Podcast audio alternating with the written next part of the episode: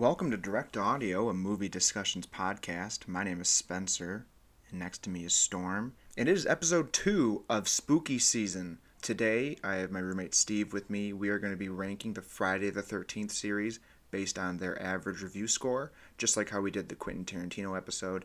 This is a long one since there are 12 movies. We are both huge fans of the series, so we talk quite a bit. I'm going to cut this intro pretty short so we can get that started. Remember to follow the pod on Twitter, direct to audio, uh, at Pod Direct. Tell your friends about this podcast, tell your enemies about this podcast. Everyone needs something to listen to. But without further ado, it's time for our feature presentation. Now we start what is probably going to be my most anticipated episode. This has been in work since I started the podcast. Steven, my roommate, is on, and we are going to be breaking down every Friday the 13th movie. I am so excited for this. Steven, say hello. Hello, thank you for having me on today. We are both really big fans of Friday the 13th. You're wearing your Friday the 13th hat right now, That's right. even though it's really hot in this room. we both pre-ordered the box set that's coming out. We're super excited to get that. But we have watched all the movies beforehand, and we are going to be breaking these down similarly to how I did the Quentin Tarantino movies and how we'll do these from the future. Uh, we will be looking at the Friday the 13th movies based on an average of six different movie reviews the IMDb rating, the Rotten Tomatoes critic score, the Rotten Tomatoes audience score, the Metacritic critic score, the Metacritic audience score, and the percentage of Google users who like the movie. I did the math. Don't worry about it. It's fine. I've got it covered. Hopefully, everybody's aware of what Friday the 13th is. Yeah, I would hope so at, At- this point. Yeah, at this point, I mean, it's got 12 movies. It's one of the most iconic horror series of all time. First outing was in 1981. It made a movie every single year up until 1989. Then it went to the 90s, except for 1987. It also has a 2009 remake. He's gone to space. He's barely been to Manhattan. Uh, and he's been to many summer camp hangouts and has fought the likes of Freddy, a knockoff of Carrie, and three versions of a pesky kid slash man named Tommy Jarvis. He's racked up a body count of 151 kills across the series. Doesn't even include the movies where he's not the main killer. Spoiler. It has spawned comic books, fan films, countless parodies in pop culture, a video game. Jason is an icon.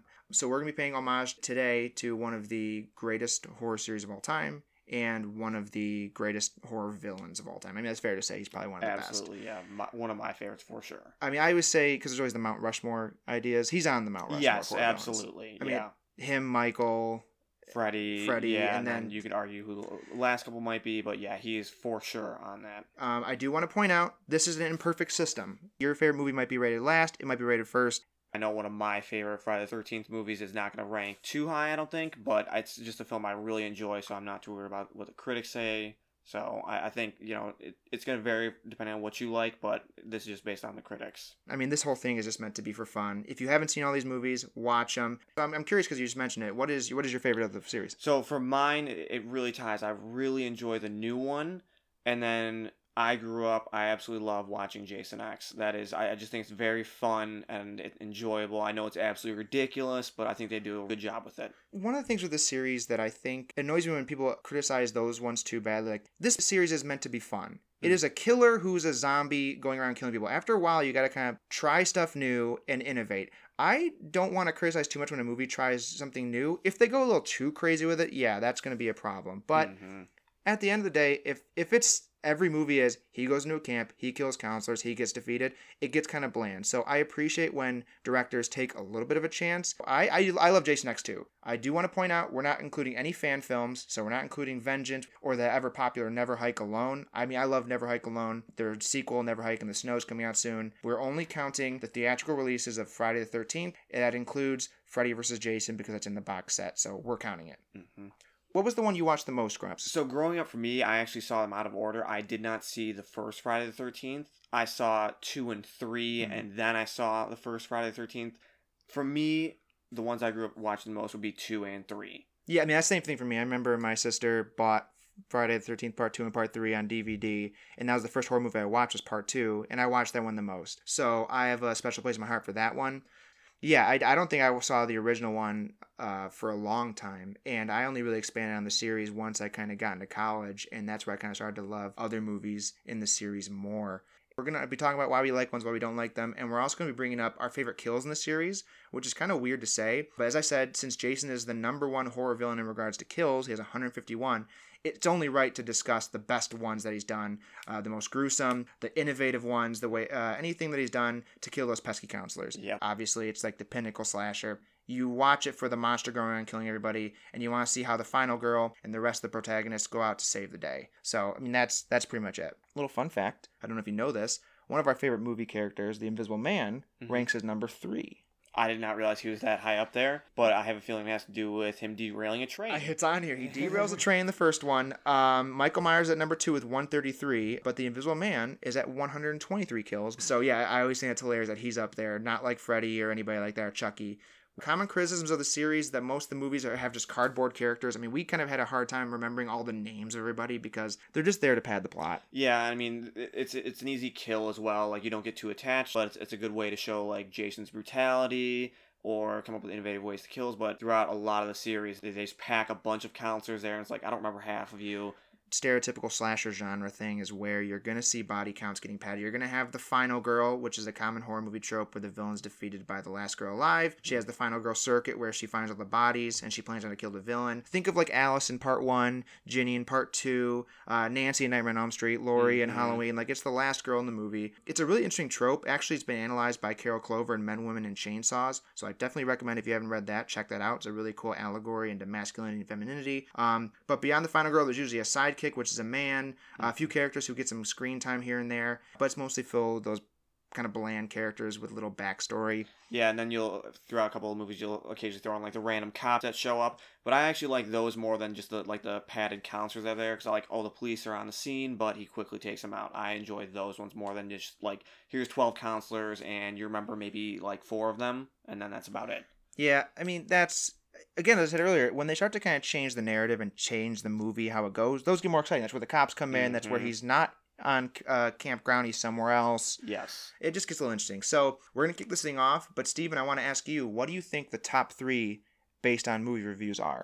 So the top three based on movie reviews, I'm gonna go with Jason Lives, the newest Friday the Thirteenth, the 09 one, and then probably part two.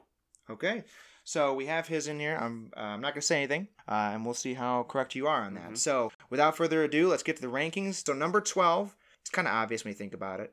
It is Jason Goes to Hell, the final Friday. Overall, 37.66%. It ranks the lowest overall in IMDb score, Rotten Tomatoes audience score, and Metacritic audience score. I would probably say this is my least favorite. I would wholeheartedly agree with you. You know, we, we watched a good amount of the Friday Thirteenth movies last year for Halloween because we really enjoyed them. I did not remember watching Jason Goes to Hell, and I could not remember for the life of me. So to prepare for this podcast, I watched it and I was like, "Wow!" Now I realize why we don't watch this every I year. I avoid this one because it is although I just said I appreciate when the series kind of goes in different ways. This goes too much. Jason dies by the FBI right off the bat. I, I I just remember watching that initial scene. I'm like, what is going on? So you're telling me Jason, who somehow like teleports throughout his entire camp, somehow misses an entire FBI setup of like 20 guys setting up right next to his random cabin. He misses all of this going on, all his foot traffic, but he goes after the one lone female in the cabin. Yeah, I don't know how he misses everybody there. It is a mess of a script. It took four days for them to write this script because they had to rewrite everything. The original script plan was going to be Freddy versus Jason. Yeah, there was a plan where Jason's brother Elias dug up Jason, ate his heart, and went on the killing spree. Instead, they did it where he was a worm and he infected people and they became the killer. They wanted to possibly have Tommy Jarvis be in the movie, but kind of fun fact here, Paramount after Manhattan came out, Jason Takes Manhattan, it performed so poorly at the box office that they just sold the rights to Jason to New Line Cinema. They didn't sell Friday the 13th, the title, just the character of Jason Voorhees, the main part of it. Ironically, this movie performed as badly at the box office and ranked right behind Manhattan as the worst performing film in theaters. It's not a good movie. No, it's it's it's very difficult to watch at times. Like even like the character development, like I had no idea like who even the main characters were. You almost don't even care about them. And then you have the bounty hunter. Paint with one of your fingers. Yeah, that whole like jail scene where he's breaking, as it turns out, the main character's fingers for information. It's like, what is the purpose of this scene? He's like, stick your hand through these bars. I'm gonna break your finger. See how well you, know you want to know this information. Like the main character's kid is involved. He wants to know information. Why are you breaking his fingers? So one thing I think is cool with Creighton Duke is that he was supposed to have a backstory. His backstory was that him and his girlfriend were on Crystal Lake. Jason killed his girlfriend, and Creighton Duke survived, which made him go kind of crazy and become a bounty hunter trying to kill him. Which would be cool That would have been way better. if they mentioned it. yeah. They don't mention it at all. it- no, instead you have in the beginning is like, I know how to kill Jason, but I want five hundred thousand dollars. I'm like, you're the only person that knows how to kill this guy. And it's like five hundred thousand dollars is all you want. Spoiler alert. He knows how to kill Jason, and the way he kills Jason is you have to have a Voorhees turn a knife into this magical dagger by touching it and kill him. Yeah, and then like that scene where he throws the dagger and she catches it and just it like doubles in size, looks all different. I'm like, wh- where, why? There's no explanation as to where this magic dagger came from. Like it wasn't blessed in crystal lake water or anything. Nope, just No. he had it. It's it's a mess of a film. Uh, one of our favorite parts is when someone takes over Jason's body. They the first guy eats his heart, uh, and kind of goes on this killing spree. He's a mortician. Um, but there's a part in the movie where when one of the people is getting taken over, he gets tied to a table, and then the possessed person who is Jason at the time just shaves his mustache. Well, yeah, I mean, the Jason in all his fashion sense, like, listen, I might be bald, but I don't like that mustache, so I'm shaving that off. It's a scene where he shaves his mustache and then possesses Throw- him. like, yeah, like throws up in his mouth. Throws up in his mouth. and- it just sucks this terror out of the scene 'cause it's like it, he's just shaving him It Yeah. just for no reason the gore in this movie is probably some of the best Yes, well, not overall kills, but with like when he leaves the body of the one police officer and he just like melts to the floor. i mean his jaw sticks to the floor and it rips off his face and he melts yeah, that that one scene is probably one of the best in the entire series. That one part. when he's eating the heart it's graphic and gross is your favorite kill the melting to the floor Yeah, absolutely. By far the melting to the floor. Um, I'm trying to think if there's any more that I actually enjoy out of that one. there's some scene where he gets thrown in a fryer is pretty interesting Yes, yeah, the, the fryer scene sticks the dude's head in the fryer, then throws him on the grill while this older lady's trying to pull him off, and he like elbows her mouth inwards. Yeah, like it's, yeah, inward. that's like almost cartoonish, but it's still kind of enjoyable. Yeah, I do want to say one quick kind of fun fact is the Necronomicon from the Evil Dead, the last episode, was actually it was in the movie and part of the plot was supposed to be this is what the director wanted, the writer director Adam Marcus. He wanted Pamela to be revealed to have done a deal with the devil with the Necronomicon to bring Jason back. So that's why he's been alive this whole time. He's a deadite from Evil Dead the whole movie, but since New Line didn't own the rights to Evil Dead, he couldn't add it to the script. So he had this cool backstory to explain how everything was supposed to happen, but he couldn't. And instead, they rewrote a script in four days. I think that would have been a cool twist that they could go about it correctly, but it sadly never went that way. Nope. And so that is where this movie will live, and that's where this movie will die. Any last minute notes you'd like to mention, I- or are we going to just let this thing rot in the number 12 spot? Let's let it rot in the number 12 spot. All right, I like how that rhymes. So, number 11 also makes sense. It is Friday the 13th, Part 5, A New Beginning, with overall a 40.83%. If you don't know already, Jason is not the killer. So, already off to a horrible start. This disappoints me because it's so heavily edited that the kills are almost non existent, and it feels so overly sexualized. There's long voyeuristic shots on women, porn esque at times because the director uh, did a hardcore porn before this, and he said, and I quote, I shot a fucking porno in those woods. You wouldn't believe the nudity that they cut out. The production was plagued with hardcore drug use in the behind the scenes. It was just a mess of a movie. I, I you know I really like the aspect of it though, like the idea like okay, Tommy had a lot of childhood trauma and he has to go to a mental institution. I'm very cool with that idea. Jason shows up, but it's not even Jason. You know, it's this other character that's just killing people just because, and the actor playing Tommy is just silent throughout all of it and just does not do a good job with it. Fun fact Corey Feldman is in the movie because he played Tommy Jarvis in part four. He's in it for the opening sequence. Yes. Uh, he filmed it in his backyard because he had a commitment making an actually good movie and a classic movie. He was currently making The Goonies when they filmed that. Wow. Yeah. So he's he's filming the Goonies, and they're like, "We need you to come in." He's like, "All right, sure, just backyard. We'll get it done real quick." Yep. Okay, they were supposed to be kicking off a new trilogy, but it was so bad they had to scrap it. I mean, the gore got heavily censored. My favorite part of the movie, though, I do want to say as a plus, the iconic pooping duet. Of course. Yeah. I always baby. forget that's that movie. Ooh, baby. there, okay, if you don't know, this guy, uh, the brother of Reggie, yes. has to run into the bathroom because of those goddamn enchiladas. and he runs into the restroom, and his girlfriend comes over, shakes the restroom a little bit, and then they start singing lovely. Their little ooh baby, ooh baby, and it's the pooping duet, and they both die. One of the only memorable scenes from that entire movie.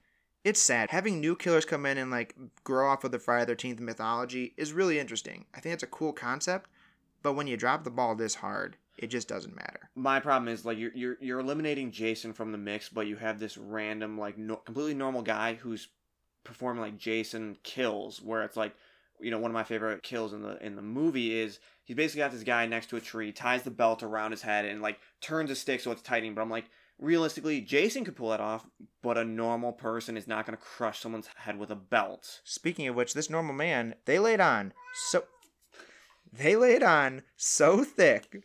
We actually had to pause the episode here because Storm, my cat, who has been in many episodes, uh, came in and started meowing. He's trying to sit down next to me. But uh, one of the parts I love about Roy is that they lay it on so thick that he is suspicious because he comes up to pick the body up of my favorite kill. And I'll talk about that in a 2nd Mm-hmm. And he is a paramedic. And then there's a part where someone else gets killed and the cop is just kind of speaking. And then Roy just goes, You talking to me, Sheriff? And he's like, No, Roy, I'm not talking to you. It's like, Oh, so you gave us the name of this random man who looked angry and menacing at the beginning of the film. I wonder who the killer could be. Yeah, I remember when the big reveal came as where I was like, who? And it was like, oh, it's this guy from the beginning. I'm like, why? They have to literally bring up at the end. It was like Scooby Doo. It's like, yeah, he uh he was killing because his son died in the beginning. My favorite kill, and I want to bring this up right now, is the chocolate death, where he goes up to this guy. This this guy goes up to a gentleman cutting axe. We don't know the names because their names are useless. They are two patients at the mental hospital. And he's cutting wood, and the chocolate kid comes up and goes, "You want some chocolate?" And the guy's like, "Leave me the fuck alone." He's like, Mhm. well, you're just mean, and I'm not going to give you chocolate for anything. Turns around and gets an axe to the back because this dude was fed up with getting offered chocolate. It is out of nowhere, unintentionally hilarious. Mhm. Roy gets 17 kills in the movie, though, one of the highest in the series, and my favorite is not by him. Yeah, to be fair, they set up this movie where it's like this dude chopping wood, moderately big guy, but he's not the main killer. It's like, oh, you couldn't set up the movie where like he kills him, please take him away, but he escapes and then comes back to take it on everyone else. Nope, just random paramedic dude. Son died at the beginning, but that's really not explained. And yeah, he's somehow taking out all these people. Yeah, it's just ridiculous to me. Yeah, just a sad mess of a movie. It went so bad at the box office that Paramount actually had to re kickstart the series with Jason Lives because they meant to end it with Final Chapter. It performed so well at the box office that they wanted to make a new one, and this one let fans down so much that they said Jason's coming back, uh, which I'm happy for. Well, I because- say I'm eternally grateful for this movie since they brought Jason back. so we can thankfully say this movie brought Jason back. Poop and Duet's fun. There's a lot of scenes you can laugh at, but this movie is you can skip it. yes. So we're moving on to one of your favorites, one of my favorites, but clearly ranks low for a reason. It is Jason X. Oh, that breaks my heart. Hey, ma- it, ironically, it is the tenth spot. It is Jason X. It fits perfectly. Uh, as much as I enjoy that movie, it is kind of ridiculous. But I do feel like it should rank better than some of these other ones. It should rank higher than Jason Takes Manhattan. Jason Takes Manhattan is one of the worst, and we'll explain why in a bit. Yep. This is actually the lowest liked by Google users too. Really? Yeah, which I mean, I can see it is definitely the one that strays the furthest from Friday the 13th. I think it's great because, again, it understands that it is a goofy horror series. Mhm. It gets what it is, but it leans into that fact and he goes to space. Like, you shouldn't take this movie seriously. He's in space. Well, you know, it starts out with, and I really like this, is like they've captured Jason, and they're like, well, you know, we can't really do anything. We've tried to execute him, so we're just going to freeze him. And then naturally, you have government officials coming in saying, well, his regenerative abilities are too priceless. We need to harness that. I really like that aspect of it because that's so realistic, unfortunately. Freddy vs. Jason was stuck in production hell, and they wanted to keep the fans interested in the character, so they pumped out this movie because they said it was the only way to advance the series. Um, my favorite Roger Ebert review of all time, he gave this movie 0.5 stars out of 4 and quoted the movie by saying, This sucks on so many levels. Oh, It is such a good review, and that's one of the quotes. And it's a goofy quote. She gets sucked through a grate, and she says, "Oh, this sucks on so many levels," and dies. It's hilarious though. Yes, and you know, I having rewatched that, I had forgotten about that great scene where it's almost like um, pun intended. Great Ye- scene. Yeah, from you know Alien, where it just gets sucked out the ship, and the same thing happens to her. But it's ridiculous on so many levels, but still fun to watch. It's a fun movie. It gets it's fun. Sergeant Brodsky's great. He rides Jason down to Earth. Yep. Uber Jason. Uber Jason in itself, when he gets nanobot technology to recreate himself and go on a killing spree, is just so great. I mean, you've got OG Jason that's just taking out the military and that, doing his thing, killing people. Which a lot of the reason why this movie is one of my favorites is all the different styles of kills. They just have so much fun with it. I love it. And then you have him just get blasted, blown to bits by a killing machine robot of all things, which makes it even more Who- ridiculous. It's creepy because is she a sex robot? That's by today's standards, yes, because she's almost lifelike like that. Well, that dude is like trying to sleep with her. Well, yeah, that means like she talks about like our probability of surviving is like seven percent, and they kiss, and it's like it went all the way up to fifty three percent. I'm like, by kissing, it went up. Well, they're gonna make a baby. They're yeah, it's, like, baby. it's it's super weird. But yeah, she blows him away, kill like destroys him, blows his leg off, chest, head, and then nanite technology brings him back 120%, and then he's just metallic and badass. He cuts the girl's head off. Oh, he punches it off. Oh, punches it off. Yep. Right. Yeah. She she tries to take him out again. Does like this somersault kick to the face. Turns around. She's like, "You guys might run," and he just punches her head off. The kills are, like you said, amazing because it goes so many different routes. He breaks a dude's back. Which is one of my favorite kills of that movie. Is he just breaks this dude's back, Bane style to Batman, picks him up and just knees him in the back, and then he's done. The girl gets sucked through a grate. He, my favorite kill and one of the most iconic of the series, the liquid nitrogen face smash kill. He dips a girl's face in liquid nitrogen, picks it up, looks at it, smashes it on the table. He wakes up because people are having sex, and a moan wakes him up. Yep. I love it. I can see where people don't like it. Oh, absolutely. Without ridiculous. Anytime you have like a significant horror icon, it's like we're taking him to space. Chances are it's not going to do Yeah, well. Leprechaun goes to space. Yes, that's already off to a horrible start. Jason X. Yeah, I'm surprised they haven't done more movies where he's in space. But, But, overall, it's just a fun movie that I enjoy because, especially with the military scene where he kills each one in a different way. One of my favorites is he knocks the dude off a ledge and he falls on this drill, and you see the body just slowly spin around the drill Right. bit, falling down. I'm like, oh, they're just having fun with it. that's the thing is that the filmmakers are having fun. Kane Hodder's behind the mask, one of the fan favorite Jasons, and you can tell he's having fun. The cast is having fun, and they're just making a goofy movie.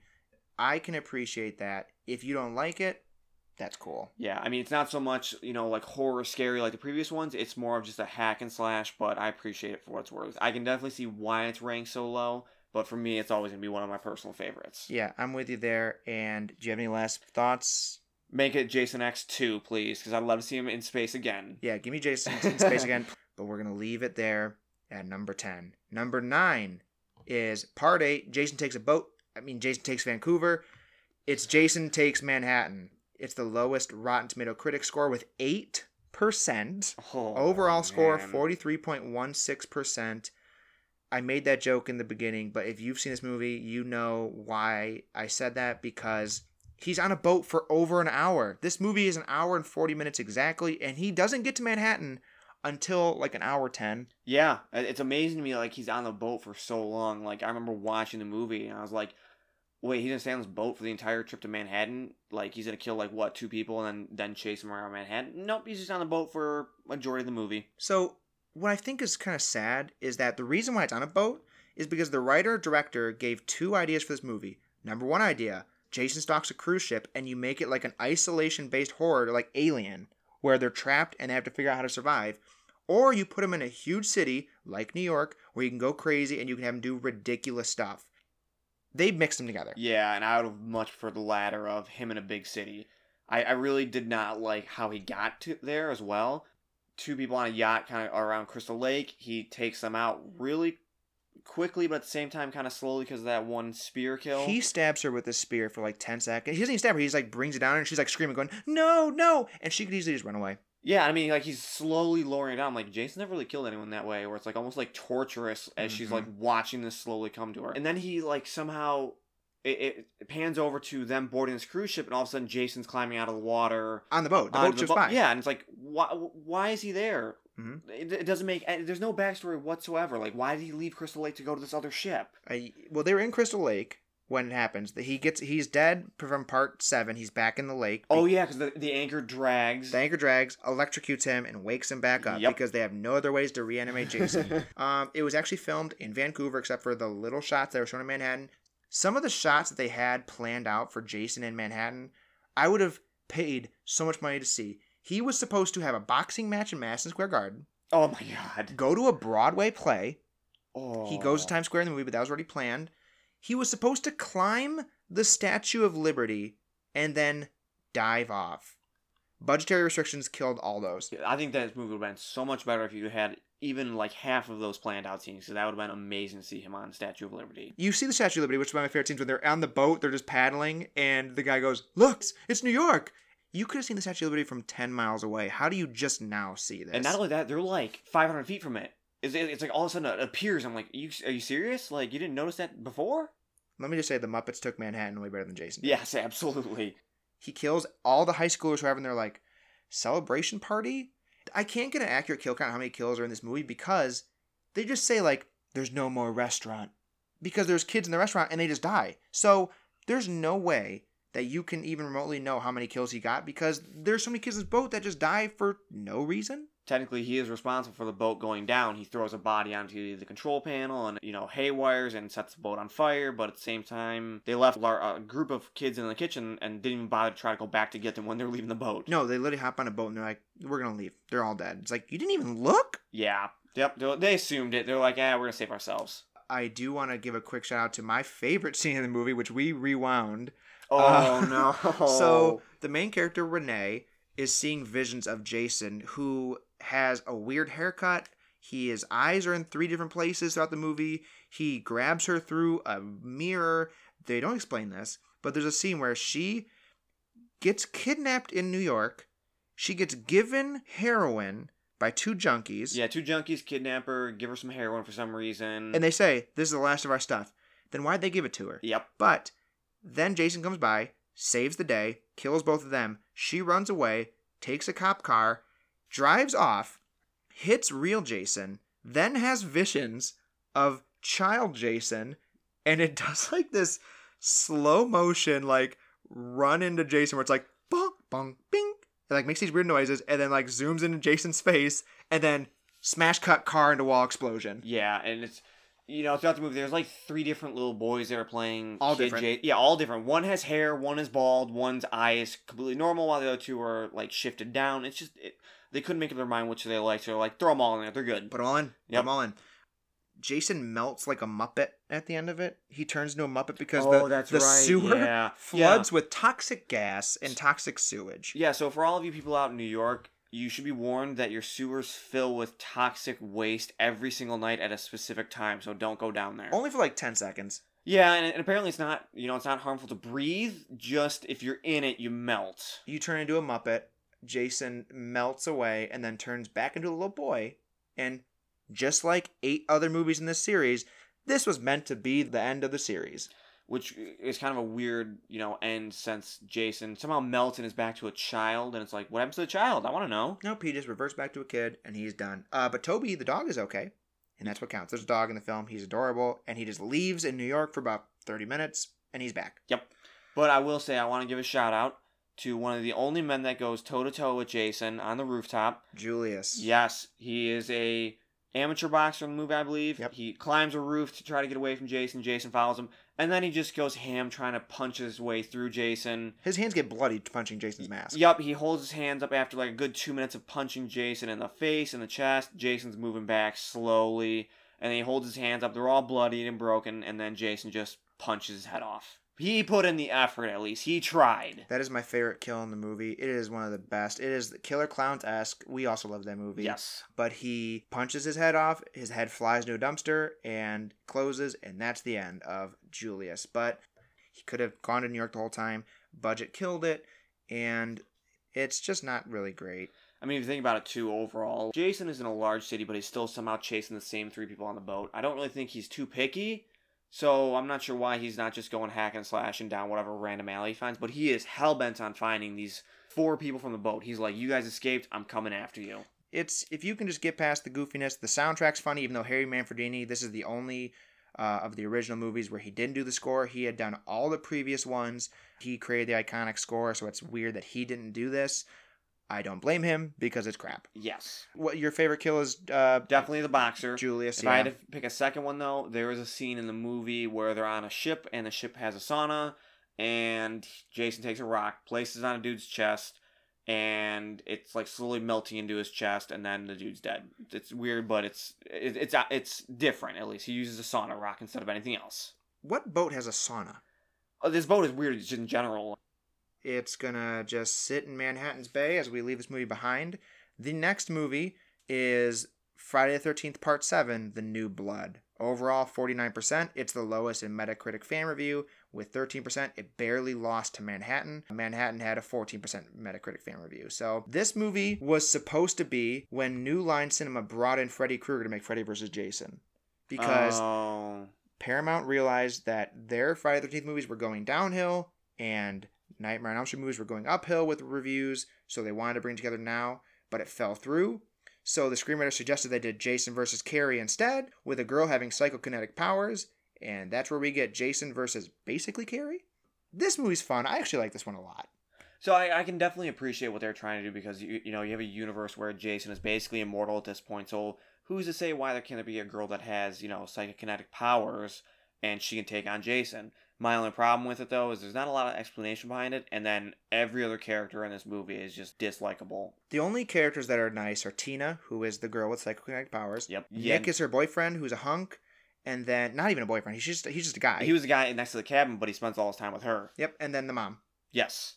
That's it. Oh, and there is the doctor who who has his own agenda type thing, but He dies when Jason uses power tools for the first time in the series. mm-hmm. He only uses power tools once, and he uses a tree trimmer to stab Dr. Crews, aka Bernie from Weekend at Bernie's, through the stomach. so I, I think that's also the point where uh, the mother dies as well. Yeah, Dr. he- Crews holds him. yeah, holds him yeah. So he, he sees Jason coming, and Jason is behind the mother, and he like holds her in front of him, so Jason kills her first, and then he dies. So at that point, you're like, wow, you're kind of an a hole, so you Mhm. deserve to die at this point. This is Kane Hodder's first movie as Jason, and you can see the Kane Hodder difference. Kane Hodder is a stuntman, if you don't know, and he has everything happen to him. The roof falls on top of him, Yes. he falls through a floor, and he is lit on fire for 40 seconds. Which is just insane. It to was a record. About. Yeah. Oh god.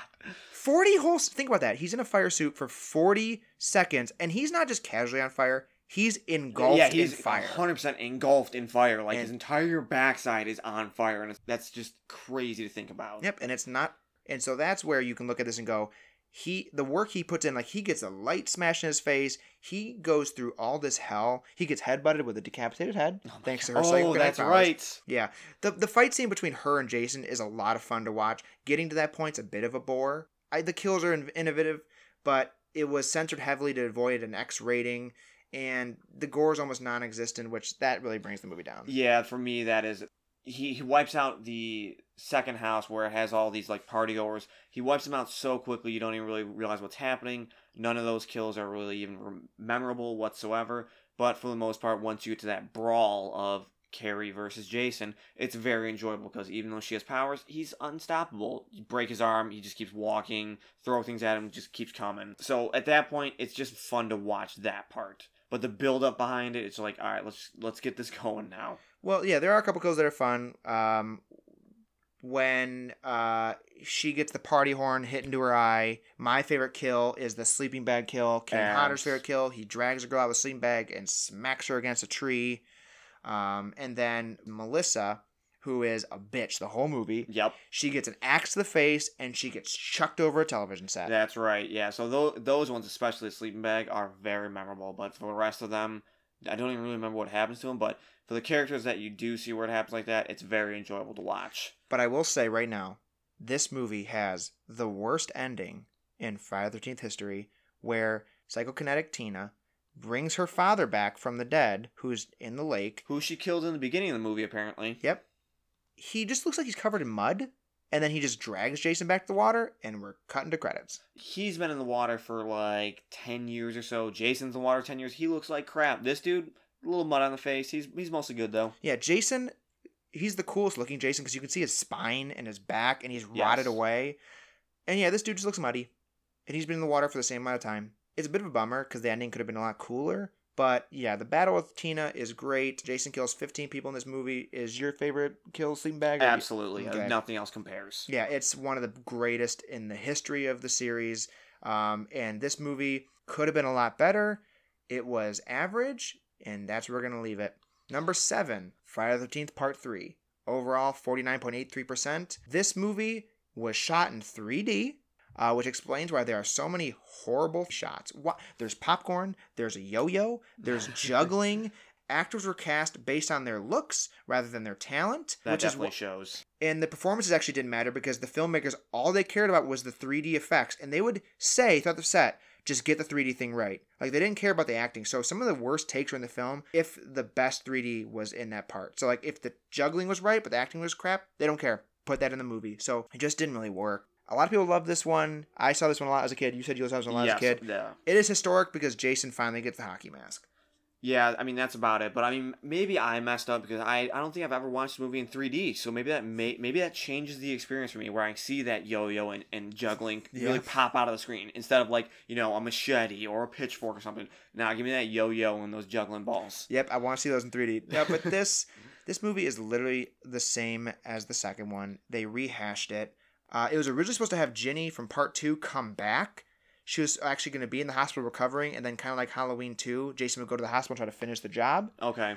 Or she would go back to college. She would find Paul, her boyfriend's corpse, in her room, and she would go back to Crystal Lake to finish Jason off. Ginny's actress Amy Steel declined to do the role, so they said, Oh. "Fuck it, we're doing the second one again." Yeah, I think I would really prefer to see like kind of a sequel to part two hmm instead of just them just basically basically remaking the same movie again with different cast and you know different kills. There's really no memorable characters. Shelly is the goofy guy who gives Jason's mask, basically. There's Chris, who is the girl. And then me and Steven both brought this up. Hunky Rick, who is Mhm. this just ripped as hell dude who is just lifting hay barrels in the beginning. Yep, You're like, country boy. God dang, look at that boy. He's like all greased up. He's a good looking man. But you, you know, you you set the tone for this really muscular dude, and what happens? Jason crushes his head. Uh, in the worst paper mache head I've ever seen, but it's one of my favorite kills because it looks so bad. The eye pops out at the screen and he dies. The kills are fun in this though. Jason gets 12 people. My favorite is when Jason shoots the spear gun at this woman's eye. It flies in her eye, 3D. And Jason, it, I only love this kill for the ending where he casually strolls away from the camera and back to the camp. And they linger on this shot of him just like, Mm-hmm. and that's it. Just makes me laugh every time. See, my favorite kill from this movie is at one point that you have a couple go upstairs. They do the deed. Jason smells it out. He doesn't abide by that, and the male is doing a handstand walking down the hallway. Kind of bumps into Jason, looks up, and instead of you know trying to move away or anything, Jason just splits him in half from the groin with a giant cleaver. Yeah, the, the shot is from the guy's perspective upside down. So you see just Jason lift up this cleaver and just go through his groin. Uh, You know, one thing I do want to point out uh, that I do like with this movie is you have a couple of the kids go into town, they piss off some bikers, the bikers come back, and then Jason just kills them. One pops up at the end because he didn't actually fully kill him. I like that they went that route and kind of introduced that as well. Instead of it's not just campers, it's like it's supposed to be these like super tough biker guys, and Jason takes them out with ease as well. Yeah, they do try to bring in some new things, but at the end of the day, it's the same. Yes, it is the same. You know, it's not one of the ones that's so bad like Jason Goes to Hell or Jason Takes Manhattan that I can't watch it. I'll watch it, but it's just not that memorable compared to part two. He gets his mask, and that's really the big key factor of this one, where it's like he powers up and gets the mask. I didn't even remember the fact that part three is the first time he gets his mask. Mm. You know, I, I always think like part two he he gets the mask, but every time we watch him, like nope, he keeps the bag on his head each time. But I do like how in Manhattan they kind of play into the factor like he's wearing a hockey mask. He gets off the boat and they, there's a giant billboard for you know a goalie that's wearing his hockey mask and he just kind of shrugs it off and walks away. Uh, cool little tidbit the mask that he wears is a reference to a Detroit Red Wings goalie.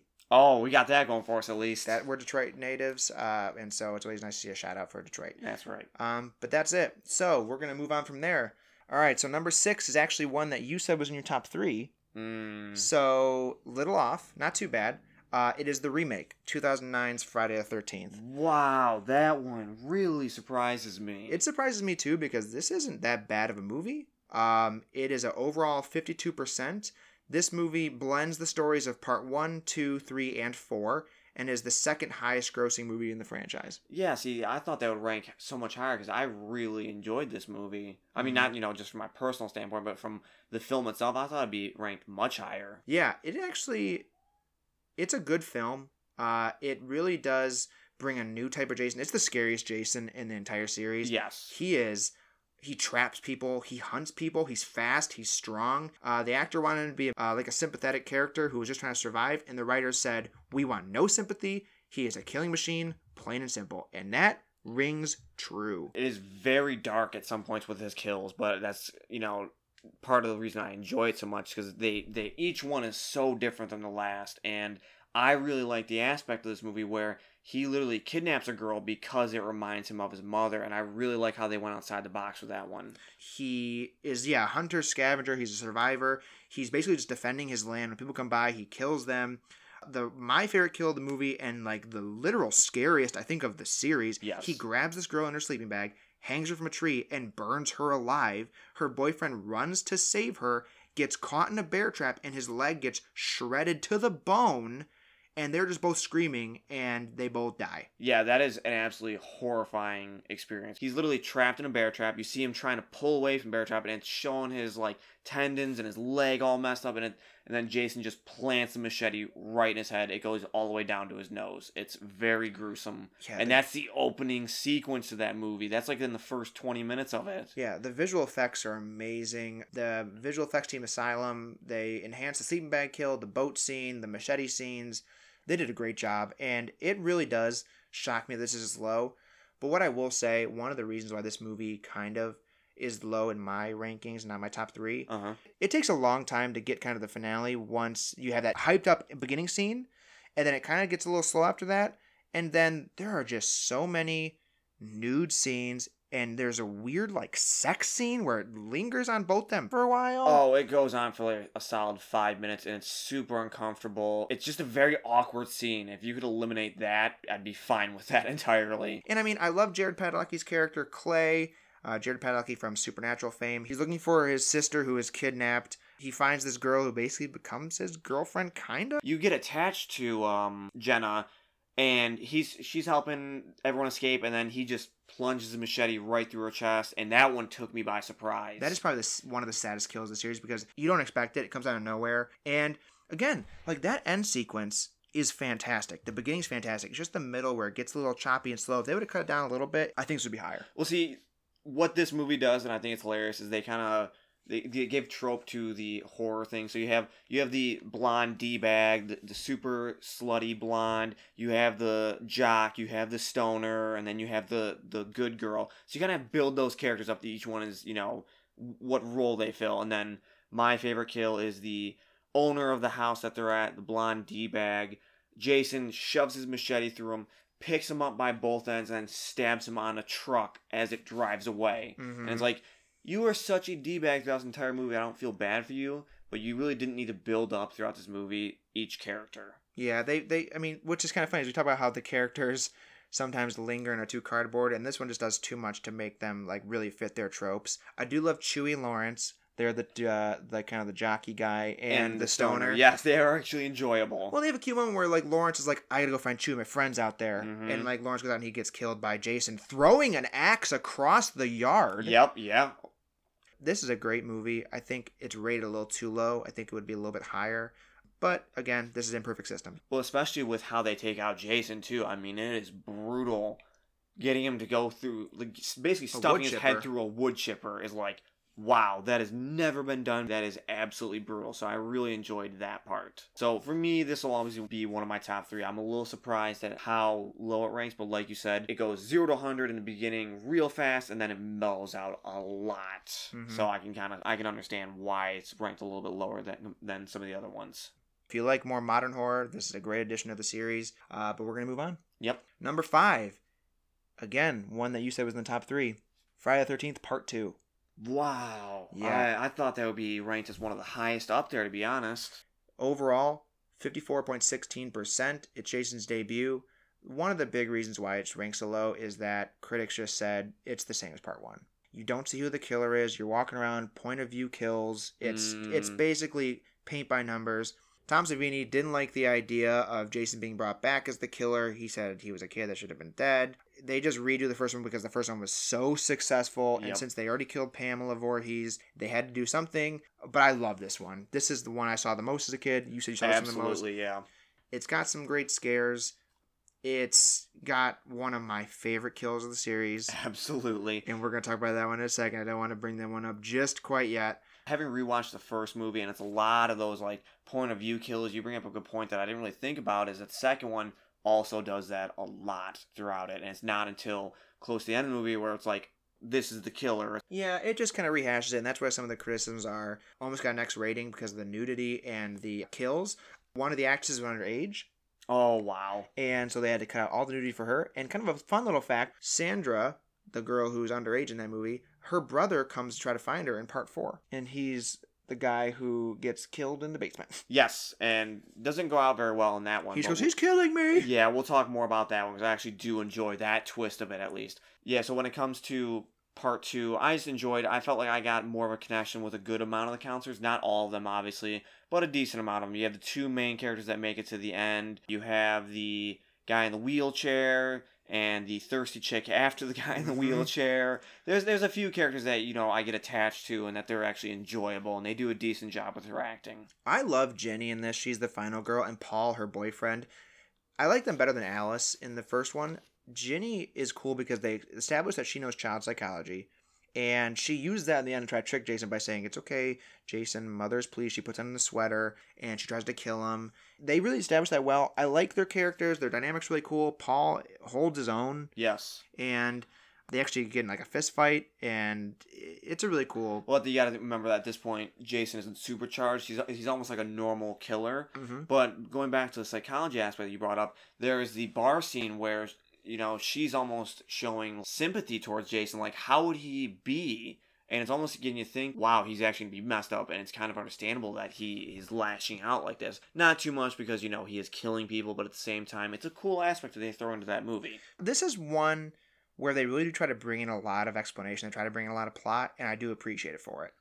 Yeah, I mean, it's much better than, you know, Jason Goes to Hell, where they're trying to in- introduce a bunch of stuff. This is just like they're trying to introduce some backstory behind Jason and, and get you to think where he's coming from. So I, I love this one. Our favorite kill. We're gonna bring it up right now. Yes. Poor wheelchair Mark about to get laid because thirsty Vicky is laying it on thick. She goes to change into her brown fancy panties and spray perfume in- Everywhere. Everywhere. I mean, everywhere. uh, and he rolls outside going, Vicky, is that you? And he gets a machete in the face and he rolls down the stairs. Down a very large flight of stairs while it's raining. Doesn't make a lot of sense since he gets hit in the face from the side and. You would see not- Jason. Yeah, there's no way Jason could just pop up like that. But for the most part, it is a very enjoyable scene, and it shows you Jason don't give a shit if your legs work or not.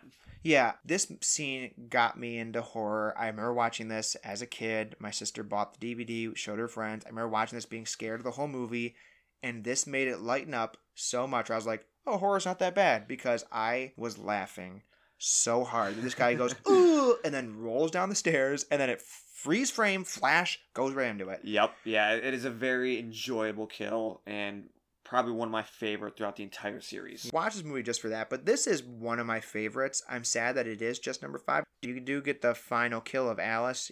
Jason goes back to get revenge for his mother, kills her in the beginning.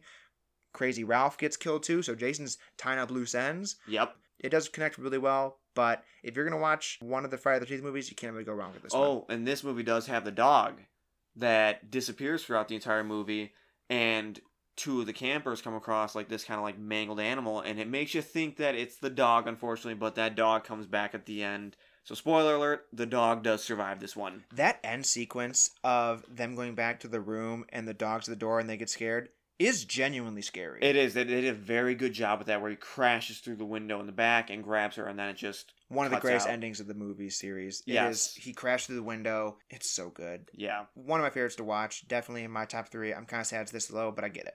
Yes, and I will watch this every Halloween season. I love this one. hmm Number four is also my top three. Friday the 13th, Part 4, The Final Chapter. With a 55.83% rating, it is the highest Google liked reviewed movie of the series with 96%.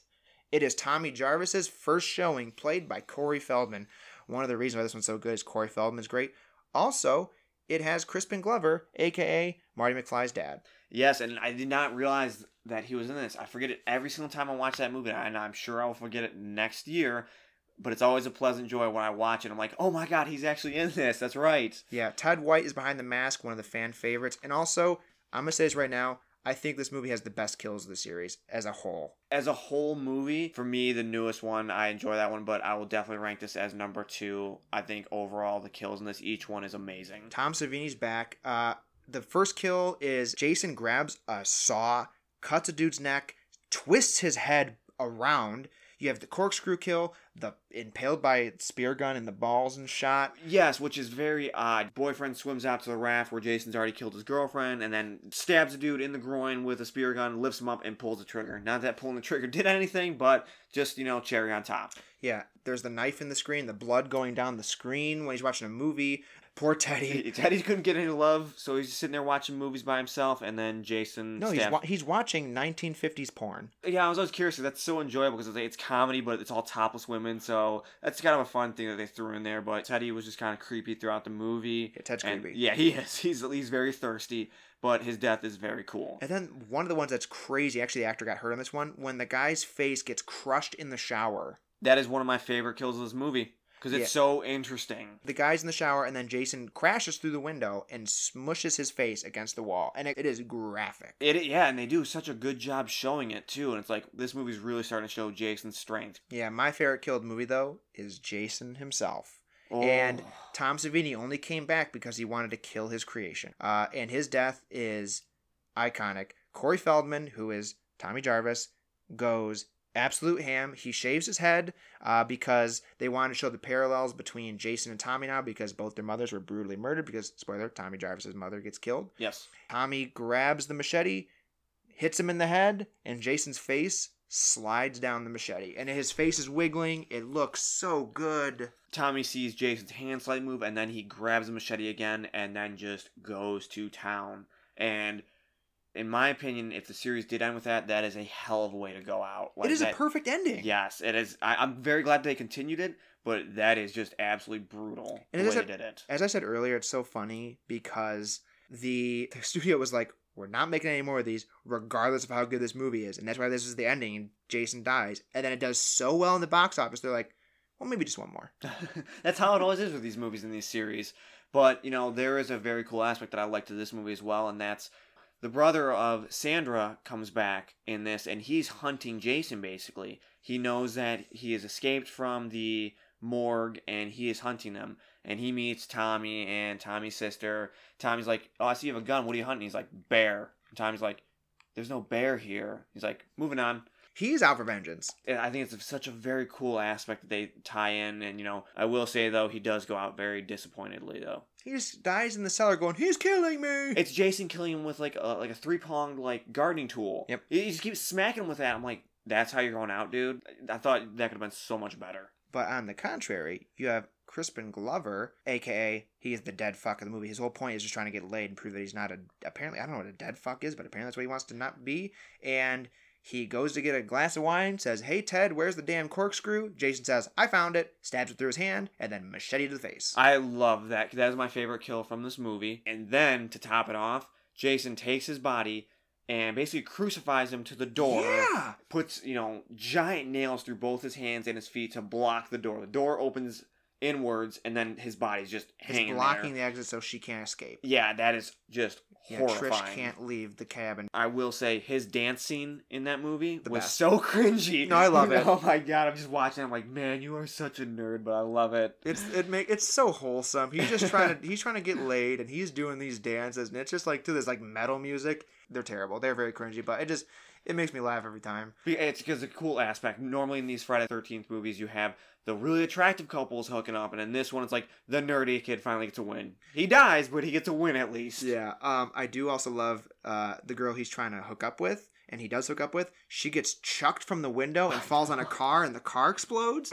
That's a great kill. That's why I just love the kills in the movie because he's not just using machete; he's going all over the place. I love this one. It's one of the best in the series. That's why it ranks number four. Yes, I wholeheartedly agree. I, I very much enjoy watching the movie every single year. It's it's very cool. Corey Feldman is amazing as young Tommy Jarvis and how he handles the scenes and how he handles Jason. It's, if they'd ended the series with this movie, I'd have been happy with it. Yeah, but I'm glad they didn't. Yes. Um, so we're gonna move on. So the top three. There isn't a number three because there's a tie for number two. Oh, Both yeah, these movies scored sixty percent, this kind of worries me because there's a movie on there that I don't think that it should be on there. and it's right here. Tie for second place. It is Freddy versus Jason. This is unreal to me. I cannot believe this is ranked in the top three right now. Freddy vs. Jason is the highest in Metacritic reviews for both fans and audiences. Oh my god. It is the last appearance for Robert Englund as Freddy Krueger. Uh, it is the last appearance for both these uh, horror icons before their official reboots. Two endings written out where Fred and Jason won. Um, one ending actually had Pinhead from Hellraiser joining in, but New Line didn't even want to try to get those rights. That would have been absolutely insane. You know, if you'd have kind of thrown in like Jason versus Freddy versus Michael Myers, I can see that. But as soon as you start throwing like Pinhead and like Chucky, you're starting to just get all over the place. Well, there is a series where Ash from Evil Dead comes back to try to fight them both. I would watch that in a heartbeat. I want that movie with Bruce Campbell as Ash, of course. You already know this podcast loves Bruce Campbell. Listen to the Evil Dead episode. We love Bruce Campbell. But yeah, this movie, it encapsulates the mid 2000s. There is heavy metal, rock, there are horrible outfits. It is a lot of like angst and anger, and it is horrible CG. From my point of view, and I actually just recently watched this movie. I thoroughly enjoy watching this movie. The CGI is god awful. Don't get me wrong; it looks horrible. That is my biggest complaint about this movie. But I enjoy it, but it should not be ranked as top three. It No should way. not be top three. No I way. I only like this movie for obviously the fight between Freddy and Jason. It is bloody, it is graphic. There is a large fight scene where they're going all over the Crystal Lake. That's the best part of the movie. And it's a shame it takes so long to get there. But it's like Batman vs. Superman, where it's like the build up doesn't matter. All I want to see is these two titans of horror. This has been in the works for almost 20 years. Yep. This is finally happening. And that's where I can see this movie being ranked so high because fans were just so happy that it existed. Where it's like we're seeing the two kings of horror Mm-hmm. arguably Michael Myers should be up there too. Yes. But those two kings of horror, even though the script sucks, the acting isn't good, No. the soundtrack is just mid 2000s at its best. It's Freddy versus Jason in all of its bloody glory.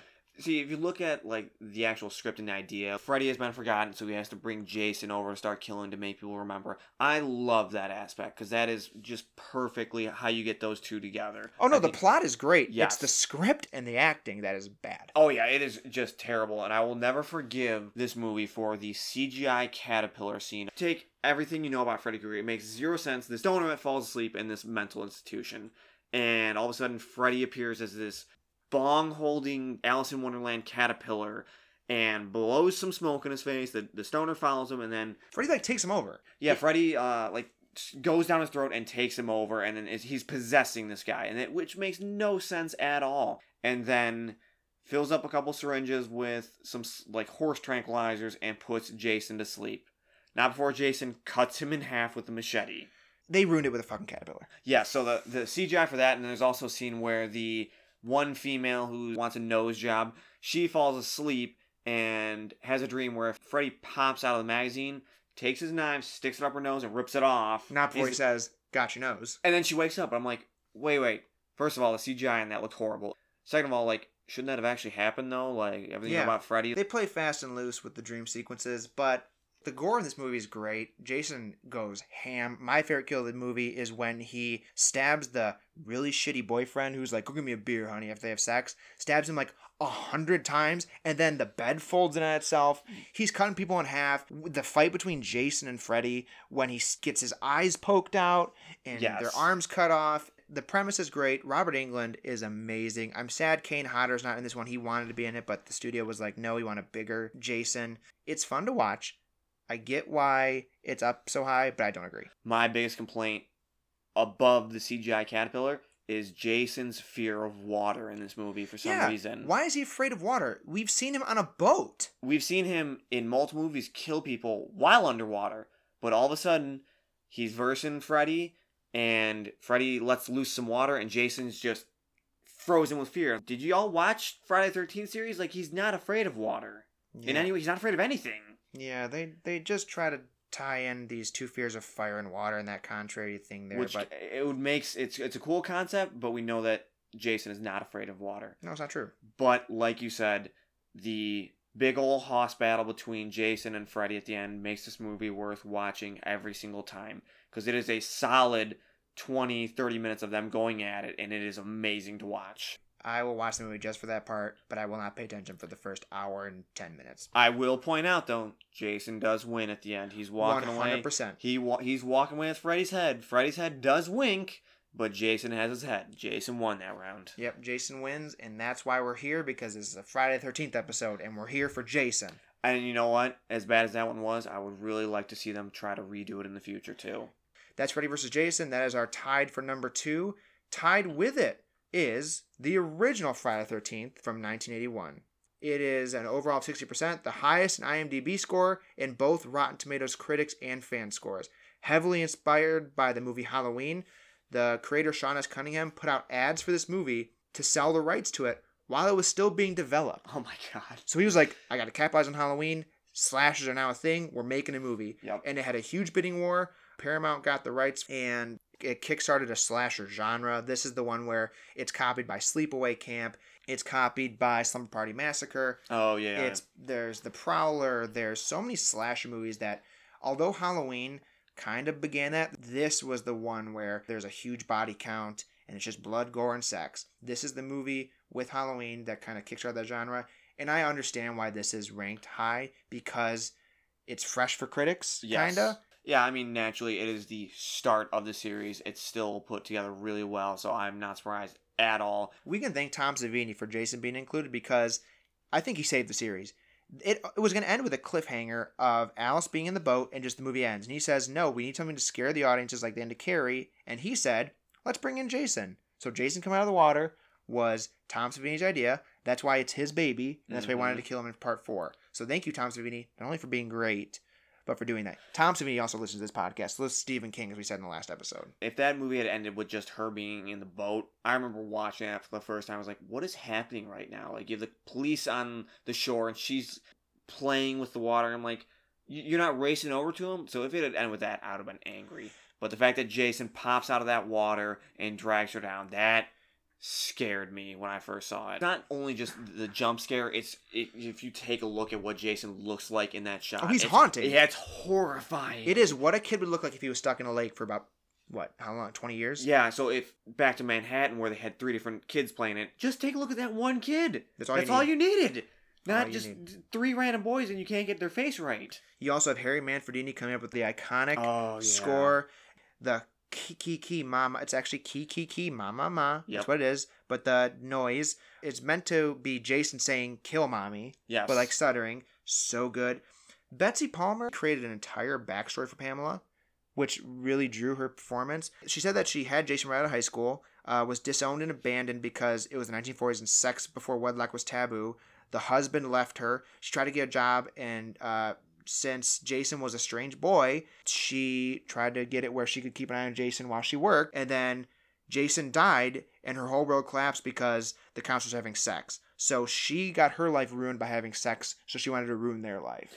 Like, It- that is such a cool backstory. I- Explain that more. you would only need to take two to three minutes to throw that into the story really easily, and that would have made it so much better. But instead, they sped through with the, you know, Jason was a special boy, the counselors were having sex, and he drowned. Throw in that extra, and it's like, now you're kind of getting relatable with her, and as to why she just goes insane. But I mean, other than that, the movie's great. The gore is great. It was it was a huge box office success. The violence was heavily criticized though, but that's the Tom Savini difference. He's doing all that work. They're a little timid for the 1980s, but again, slashers weren't really a thing. Yeah, so you, you got to give it a little bit of leeway with you know what they could get away with showing on screen, and they a couple of those kills were very gruesome. One of my favorites is the Kevin Bacon kill. Kevin Bacon is in this. They jam a spear through his neck, and the rig that was set up to get the blood going through didn't work. And it took so many hours to set this thing up that one of the crew hands that was working at times with me said, "Screw it," and just grabbed the tube and started blowing the blood. and the blood pops out. That's why you see some spurts. He got blood in his mouth. He said it tasted pretty good. That's a great kill. But my favorite kill, Pamela.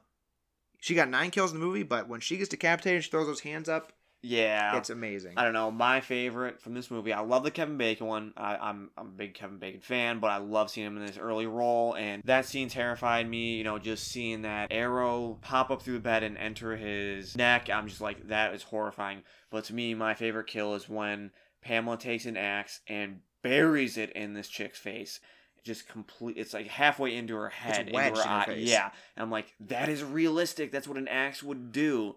And they just made it look so good. That's Tom Savini for you, baby. Yeah, it looked amazing. That is one of my favorites. And that's why I think the gore in this, the the screenplay, although taken from Halloween, it's still original enough where it's fun, innovative, and that's why I think it ranks so high because it was so unique.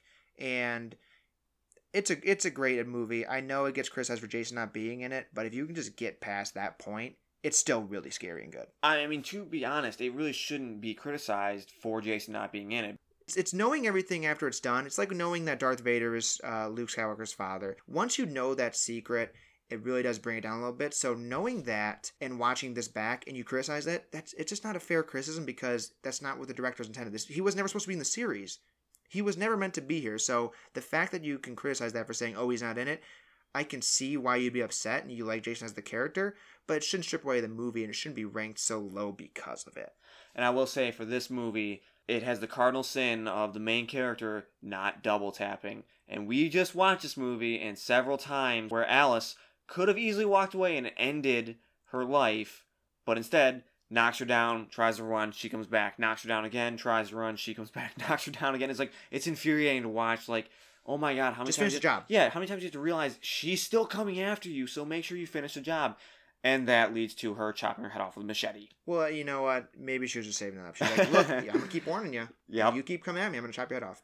It's great. It deserves to be in the top five, I would say. Absolutely. Uh, top two is a little suspect for me, Mm-hmm. but um, that's just because I have you know a strong places in my heart for other of these movies. But I can live with the fact that those were top two with Freddy vs. Jason, and the original one, because my favorite of the series and the number one movie of the Friday the 13th series overall is Friday the 13th Part 6, Jason Lives. It is a 60.16%. It barely beats out the other two, but it's overall the best. Jason is finally a zombie.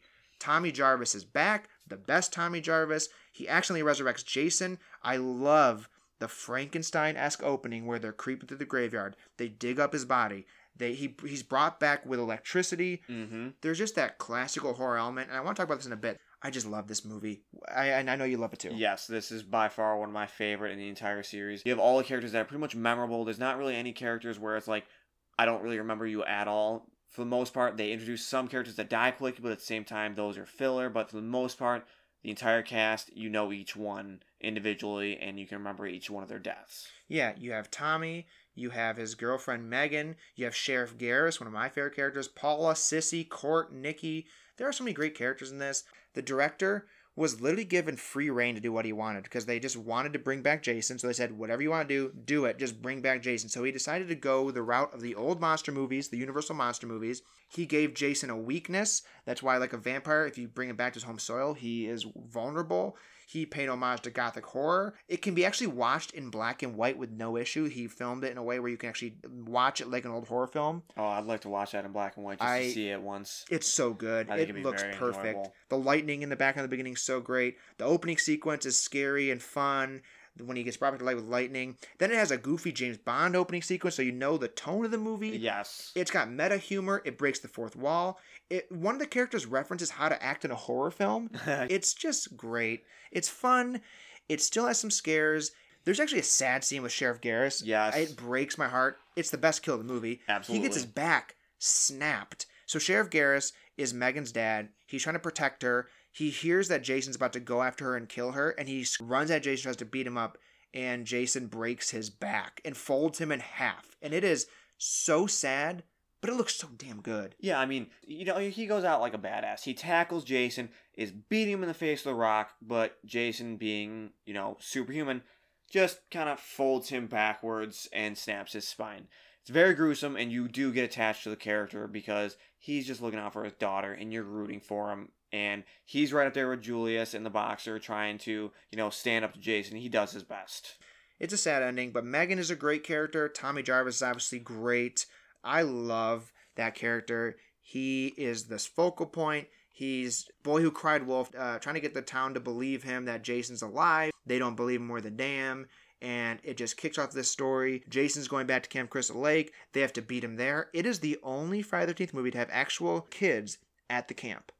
Oh, oh, you are very right. Mhm. And it draws in that aspect where it's like, I remember seeing where Jason walks by the cabin with the kids, and it's like, oh, is he gonna? Are they gonna cross that line? Is he about to go into that camp? And it's He like, looks at oh, a girl man. and she's like closing her eyes and pulls the blanket over her head. And he is about to possibly kill her, and then he gets called away. Yeah, I love that. It's also the only Friday the 13th movie not to have nudity, which I'm cool with. I don't need nudity in my horror movies. Just give me good horror. Nope, there's a sex scene, but there's no nudity in it. Oh wow, which I do love those two kills where it's they drive away in an RV and the girl gets pulled into the bathroom by Jason while the dude's rocking out in the front driving away. Listen, Alice Cooper's one of his four songs on the soundtrack. and she gets killed in the bathroom while that dude's driving. But I will say the comedic aspect to their sex scene is hilarious because they're going after the song, and she's like, "Just last the rest of the song." And he's like, "How long is the song?" She's like, 10 minutes." He's like, "What?" I just love that part, the comedic aspect to that. All these other movies take those scenes either seriously or a little too extensive, like in the newest movie. This one, they're just having fun with it. yeah, then there's a stunt sequence where the RV flips and Jason stands on top of the burning RV. Yeah, that yeah, he stabs the dude that's driving in the head. The the RV flips and Jason just kind of crawls out the door and it's like, man, that was very cool. It gets it's a horror movie. It I love that the director was doing so much try to pay homage to what he loved in horror movies and the Universal monster movies. And he wanted to have 13 Deaths movie to be a joke, but the studio made him add more. So that's why they killed the gravedigger. And he says, You're going to be the death of me to the liquor and get stabbed by the liquor bottle. And oh, then. I forgot about that one. Actually, one of the scariest scenes is when the guy goes to the bathroom in the woods and Jason's hacking the graveyard keeper up and then just stops and turns. And it's so abrupt and it's it's really scary at that point. And then he kills both of them. And they had to add those three kills to make it a little deadlier, I guess. I don't really know. The movie's full of great kills. This is easy. Oh, I haven't even brought up the the office outing in the woods playing paintball. if you weren't gonna bring it up, I was just about to because I really enjoyed that entire sequence in that movie. So you have this like office team building exercise in the woods and they're playing paintball, and Jason's just kind of slowly taking each one of them out. One of my favorite kills in that movie though is there's the three of them that huddle up and they're like, all right, we're gonna take out the rest of the team. Jason somehow jumps down from a tree and takes all their heads off with one swing. and there's the part where the guy's face gets thrown at the tree onto the smiley face, and oh, it gets I lit forgot up in about red. that. Yeah, His that is that one, on isn't there. it? Mhm. Yeah, that, There's just a lot of great parts in this. I love this one. I watch this one even when it's not Halloween season. This is one of my favorite movies in general. It's Jason at his full zombie Jason best. This is what you want to see in Jason. He's a hulking brute running around. He's a little goofy, but it's just great. So you had mentioned like that they want he wanted to keep it at like 13 kills, but what's the actual kill count for this movie? This has got to be up there. It's 16. oh, that's it. It's just 16. I was gonna go for at least 20s with like the office party kills, the, all the police officers that show up, they takes out, and then a lot of the campers. I would have put it higher than that. Yeah, it, it does feel higher, and I think that it does a great job with the minimal kill. Not minimal, 16 still high body Oh count, yeah, it is. Yeah, but it does yeah, a we're great job. about 16 murders. Yeah, Yeah, how get dare more. they? Yeah, well, that's what the studio said. They're like, give us more. There's only 13. We want more. And like, he's like, okay. Um, I think this deserves to be number one. I think this is Jason at his peak. Tommy Jarvis, one of the most memorable characters of the series. This is his shining moment. It has characters we said that you connect to. It has kills that are memorable. It is quick, fast paced. There's really no slow points. Overall, I think if you're gonna watch a Friday the 13th movie, this is gonna be it. Yeah, and I mean, I really like the aspect where it's like Tommy's Back from number five, which we've already mentioned, was just not a good movie. Mm-mm. But they also kind of tie into that where it's like he's trying to tell the police officers, I brought Jason back to life. Like, please listen to me. I brought him back to life. Like, well, you're from a mental institution, so no, we're trying to get past that. We don't want anything to do with that Camp Crystal Lake murders. And I like that they kind of tie that in at least. And they actually, so there's a continuity error that people bring up where uh, they say Jason was cremated in part five. But there's a deleted scene where Oh. Sheriff Garris explains that someone paid off the city to bury him instead. But that's a deleted scene where they cover up that continuity error. So that's not even a problem. But I do love that they don't shy away from part five. If that would have made it so much better if they had mentioned that because that's why tommy in the beginning of the movie is going to burn the body that's what it should have been done to begin with he should have been cremated instead he was only buried tommy's there to finish the job burn it and accidentally resurrects him Yeah, it's again, I love this movie. I could talk about it for hours, but we have been talking about Friday the 13th for over an hour right now. Do you have any last minute thoughts on the movie Friday the 13th Part 6 or the series itself? On six no on the series I, i'm just i'm crossing my fingers that we'll get more in the future i absolutely love jason as a character i'm very curious to see what routes they can take him Yeah, it's in legal hell right now. I hope it gets out of there. But yeah, we both love this movie. I think that's a great place to end it. Steven, thank you so much for being on the pod. I will give you time to plug anything that you'd like to plug. But other than that, this was Friday the 13th. Steven, thank you again. Take it away. I very much appreciate it. This is by far my favorite Halloween series ever, and will continue to be so until an even better one comes out. Um, but thank you for allowing me to be on here to talk about this entire series. I appreciate you offering to let me have a couple plugs. So one of the plugs I want to throw out there is the Friday the Thirteenth video game. If you don't play it, you need to.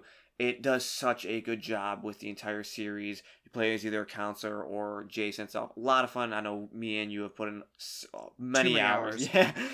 The second more important plug I want to throw out there is for my girlfriend's Etsy shop, 880 Market. She has amazing paintings, decorations, house decorations, mostly Halloween, but there will be some Christmas ones in the future. So check it out. It's a very cool shop. Yeah, great shop, great work. And Steven, great time talking with you. I appreciate it. Uh, I love Friday the 13th. You love Friday the 13th. And we're probably going to watch one right now because we've been talking so much about it.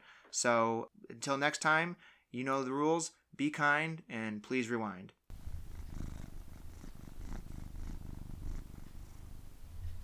Intro song from YouTube Audio Library by DJ Williams. Audio recordings by Clean Feed. Logo created by David Lucas. Purring by Storm.